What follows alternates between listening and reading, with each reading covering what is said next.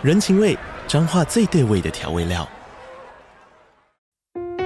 人，你在这端，我在那端，各自忙碌又相互牵挂。情，街角的吵杂声传递温暖与思念。味，是从每一个转角飘出的乡愁。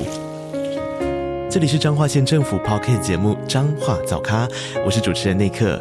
从彰化大小事各具特色到旅游攻略，透过轻松有趣的访谈，带着大家走进最在地的早咖。准备好了吗？彰化的故事，我们说给你听。以上为彰化县政府广告。《格列佛小人国游记》下集。格列佛看到布鲁布鲁小人国的人民听到号角声，赶快回到家躲起来。于是格列佛很好奇的去问国王发生什么事了。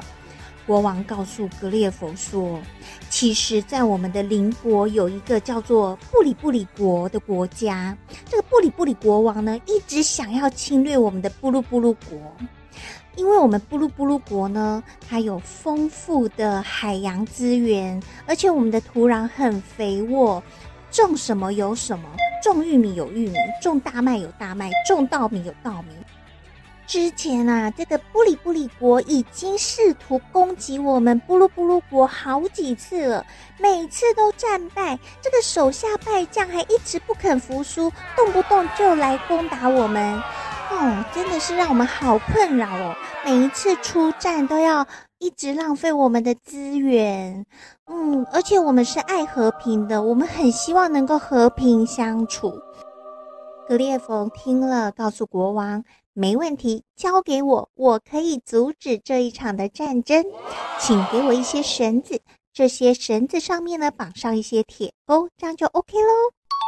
准备好了。”这个时候，布里布里国的船已经来到了布鲁布鲁国的海边，排成一排，准备开战了。哎，可是布里布里的国看到了格列佛，什么？他们有秘密武器，竟然有一个大巨人，怎么办？啊，不管了，既然我们已经来了，就不能逃啊，不能临阵脱逃，我们还是得开战。于是。布里布里国的士兵们就朝着格列佛射箭，咻咻咻咻咻咻咻咻咻。可是呢，那个箭很小很小，射在格列佛的身上一点感觉都没有啊，而且觉得呜，好像被蚊子叮一样，好痒好痒哦。这个时候，换格列佛开始反击了，他往布里布里国的船只走过去。呃，船上的士兵哦，其实国王也有来。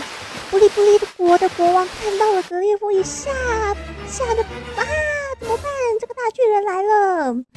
格列佛呢，没有攻击他们，只是用他带来的绳子，还有绳子上面的钩子，把这些布利布利国的船只全部绑了起来，就这样子一起拉回到岸上。布利布利国的国王下了船，来到布鲁布鲁国王的身边，跟他说：“啊，真的很抱歉啊，布鲁布鲁国王，我们再也不敢侵犯您的国家了，请你原谅我，还有我的子民们。”两国的国王请格列佛来当见证人，格列佛就问布利布利国王：“你愿意保证？”从此以后不再攻击布鲁布鲁王国，并且承诺会一起守护和平吗？国王回答说：“我愿意。”很好。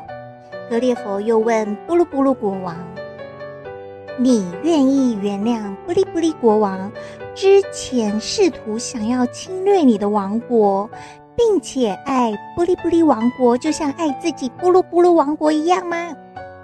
国王也回答：“我愿意，我愿意。”很好，格列佛，我在此宣布，布鲁布鲁王国和布利布利王国正式成为友好国家，从今以后要和平相处哦。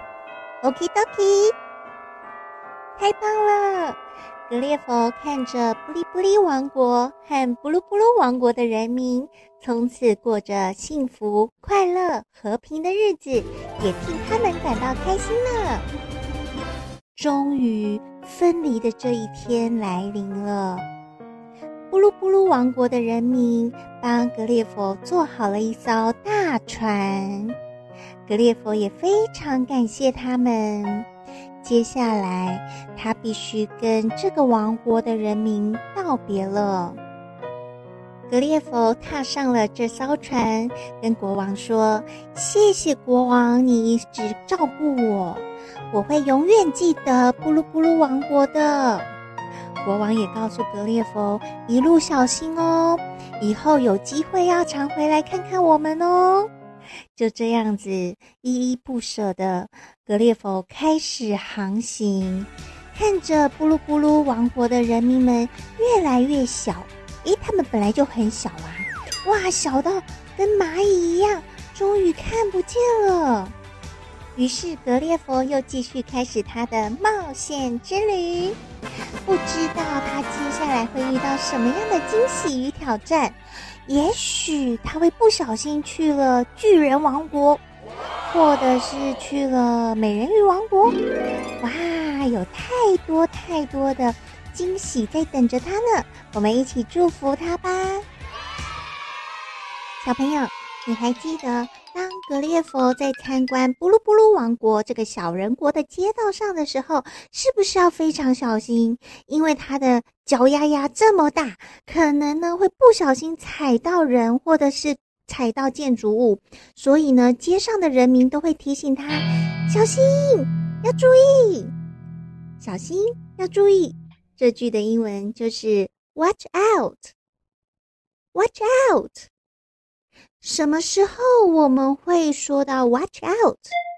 有的时候啊，可能你跟嗯朋友或者是跟大人走路的时候啊，他们可能在专心的做某件事情，没有看到前面有电线杆，你可以赶快告诉他 “watch out”，请他小心。或者是我们在过马路的时候，嗯，有右转车没有看到我们，我们也可以赶快 “watch out”，有车子。那有的时候呢，我们看到地上有东西，有障碍物，或者是地上有湿滑的地方，我们也可以说 “watch out” 去提醒跟你一起走路的人哦。“Watch out”，“watch out”。